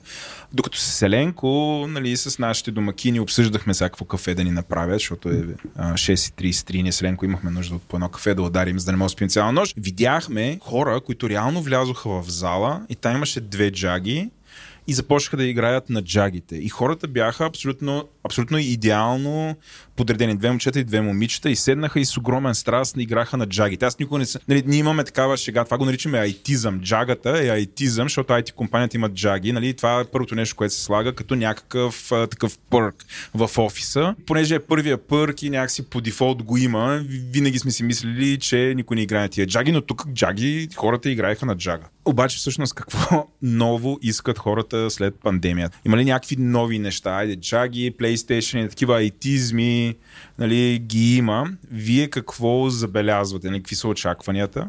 И какво правите по въпроса? Само да кажа, че джагите са две, не една. Две джаги, точно така. А, имаме си няколко така групички, бих казала. Нали, джагистите, те са известни и а, интереса към джагата не спада. Аз съм тук 14-та година и имахме даже турнир по джага. А, другото, което най-много се харесва от години е тенис масата. Това са двете неща, които общо взето винаги ги има. А, да, PlayStation е... А, аз лично смятам, че а, хапването и кафето е много важно. Т.е. без много добро кафе и ако може да има банчка, значи джагата няма да се забелязва. Така че тя е втора стъпка. Вие имате ли кетеринг? В смисъл, компаниите в момента почнаха ли да работят с кетеринг? Сега, Особено покрай covid това започна да става популярно, защото а и вие се намирате на такова място, дето нали, не сте за обградение с 320 ресторанта Да. тук в тех парка. А, това как се решава в момента като проблем? Така, ние сутрин имаме закуска. Седмично имаме плодове след обед. И в началото, когато имаш повече посещаемост в офиса, имахме организиран и обяд. А, в момента, да кажем, че поради различни причини има по-малко посещаемост няма обяд. Ако с това се вдигне, а, се опитаме така да покрием. А, поне нуждите за хората, които много работят и спускат да излязат на обяд. Така че това също според мен е доста важно. И кафето. Много е важно кафето. Това е продуктивно заради мястото или вече това е просто стандарт, който хората го очакват? Ако работят за една компания, тя трябва да дава кафе и обяд. Кафето със сигурност се очаква навсякъде. А, сега за обяд вече смятам, че различните фирми си... има култура в различните фирми. Ня... Ако някъде има обяд, вече един човек се отиде на друго място и ще го очаква. Ако е работил на място, където няма, то няма да го очаква това нещо. Тук е малко 50-50 бих казала. Пред нас по-скоро заради място, защото все още не е достатъчно урбанизиран района. Ще се появят нали, ресторанти по-нататък и може би на хората ще им е по... Повече ще им харесва да излязат, да си поговорят извън на офисната среда, да хапнат нещо различно, защото когато работиш с кейтеринг, ти не можеш да им предложиш толкова много разнообразие. Добре. А какво ще искат? Да, само да, да. допълня. А, но това пак може би нали, това са желания, които са изразили колегите, но трябва пак офиса да е доста по пълен, бих казала. А всичките искат за лятото да правят тела, искат фитнес уреди, бих казала. Наистина. Абсолютно, Казват, да. ние ще блъскаме, ще правим тела. А, казват го, че искат да изглеждат добре и го правят за тяхното здраве. Добре. Да. И вие ще отворите ли офис? А, фитнес център. Да. А, извинявам се, да, фитнес. Прощай. По-скоро ще помислим за някакво малко урече. Нали? Чак фитнес. Има достатъчно фитнеси наблизо. Веднага си А, представих но без имаме една група, реклама. която искат всъщност тих кът за четене, което ме ме изненада. Но това по-нататък може би ще се реализира. Клуба по четене, искат и кът за четене. Добре. Да, т.е. Това, това и мен ме изненада, но това по някакъв начин ми прилича на тия зен стаите, които забелязах, че бяха доста популярни. Шурти вода. Шурти вода, влизаш вътре, нали, чакаш всеки момент някой масаж да те изненада. Но, да, за четене е идеално. Да. А, може да ги наречем някакъв, примерно, фокус стаи или нещо от сорта. Добре. А, връщам се обратно при подбора. Щях да ви питам дали хората изискват да има хоум офиса, но вие ми отговорихте на този въпрос по-рано. Като наемаме в момента хора, очакваме вече, вече те да имат някакви определени умения, за да работят дистрибутирано. Значи, преди би хората си пишеха, много съм комуникативен. А сега какво очакваме от тях някакси, за да се справят в, в хибридната работна среда? И другото, което е, очакваме ли вкъщи да имат някаква екипировка? Например, ние Селенков през нашия подкаст регулярно ревюираме микрофони и също така обясняваме, че а, вече не, не просто е въпрос на добър вкус да се чуваш добре на кола, то е някакси задължително. Защото ако ще се слушаме, аз, аз, аз, аз работя менеджер и съм понякога между 7 и 12 часа слушам хора на микрофони и след това ушите ми кървят много често.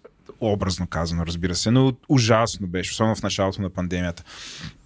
Очаквате ли хората, които работят в къщи, да имат някаква прилична техника? Предоставяте ли такава? Значи това по-скоро са май два въпроса в, в едно. Ще, ще почна с Давай. социалната среда а, и с а, изискванията. Със сигурност има нужда човека, да кажем, да се справя доста добре с пак народен български, така наречения тайм менеджмент. Тоест възможността да си подредиш деня, бидейки в къщи по правилния начин, а, да не се разсейваш от каквото те разсейва около къщи, а, възможността достатъчно синтезирано да си задаваш въпросите, т.е. когато няма възможност за тази неструктурирана комуникация от типа подпрян съм на кафемашината и питам колегата как да му викна апито за еди какво си. Нали? Всичките тези неща а, са задължителни. На някои от моите колеги просто им трябва време да, да ги изградат. Иначе основният проблем, който сме забелязвали при липса на такива неща е на тези умения е, че първо нали, хората стават все по-нервни и по-нещастни. Тоест, аз си задавам въпросите, ама никой не ме разбира, тия всички ме мразят тази ситуация. И другата, когато няма добър тайм менеджмент, е от 14 часа седа на това бюро и не мога да си свърша задачите, нали, които а, моя менеджер очаква аз да свърша за 8. Тоест, получават се някакви такива а, изкривявания с, а, със сигурност. А, и за това пак ще кажа за хората, които ние вярваме, усещаме, че имат някакви такива, да ги наречем дефицити, а, се опитваме по-таргетирано нали, да ги привлечем обратно в офиса, за да, да кажем да натрупат а, този социален контакт или а, също така с някакви онлайн тренинги, ако това нещо може да бъде а, покрито, да, да, да се настрои, защото пак никой не печели от това хората му да са нещастни, да се чувстват претоварени през, през цялото време. Сега за втория въпрос за техниката и очакванията. А, значи ние дори преди пандемията имахме, мисля, че така да го наречем добър а, а, пакет а, от, от а, техническа обезпеченост, което нали, за софтуерна компания ще е странно, ако, ако не е така. А, Се напишете машини, да. Едва ли. да, на пишещи машини не. А, това, което се случи е, че по-скоро а, ние добавихме един такъв, а, да го наречем one-time пакет за, за колегите, с които а, да по-скоро да покрием а, такива неща като мебели, да кажем, ако нямат вкъщи. Т.е. да си купиш бюро, а, или някакъв по-удобен стол, нали, а, ако не си имал някакъв офисен стол в къщи или допълнителен А, монитор. Бюджето заделихте за това или имахте конкретни Не, вещи, даваме, които препоръчвахте?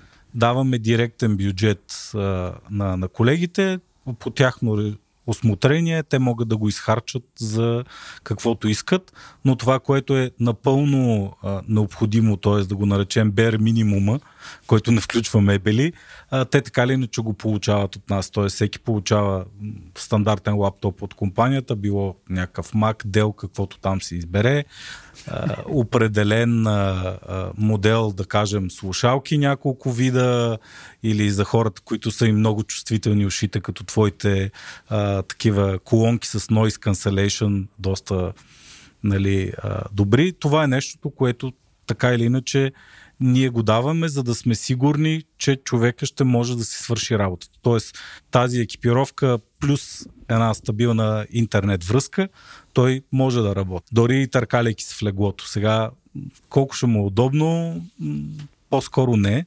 И затова вече е, е, идва въпроса с а, допълнителното плащане, което е насочено вече към, а, да наречем, някакви екстри надграждане на следващото.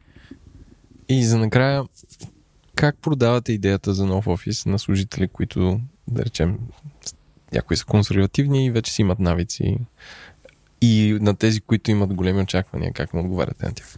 Аз лично смятам от така четирите офиса, които сме правили, а, че е много важно стъпка по стъпка да се обсъждат нещата на различните етапи с, с колегите, с а, менеджерите, а, за да може да имат време а, така да обмислят нещата. Всяко ново нещо се приема трудно има нужда а, хората да свикнат, да го приемат.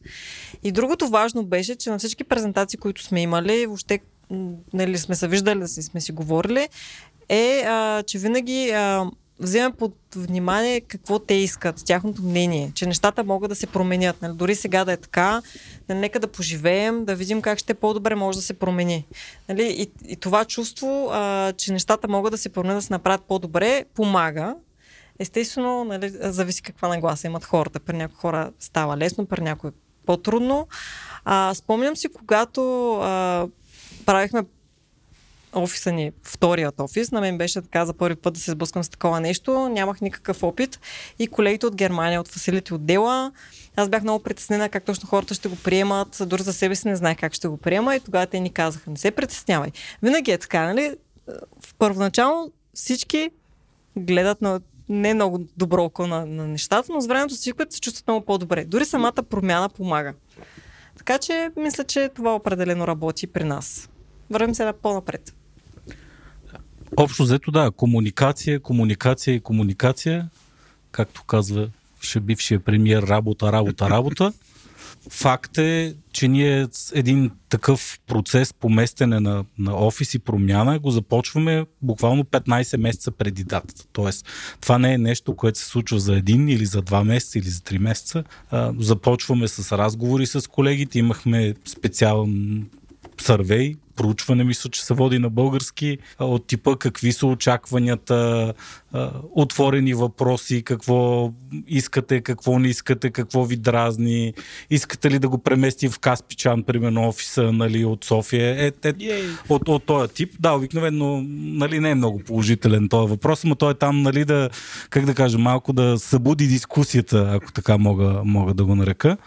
А, и а, след това ние ползваме и външни консултанти за голяма част от, от тези проекти, т.е. работим с вършен архитект, с project менеджер, който нали, на моменти ни побутва в определена посока, т.е. все пак нали, това не е, ние не сме професионалисти в това и винаги такъв допълнителен съвет помага.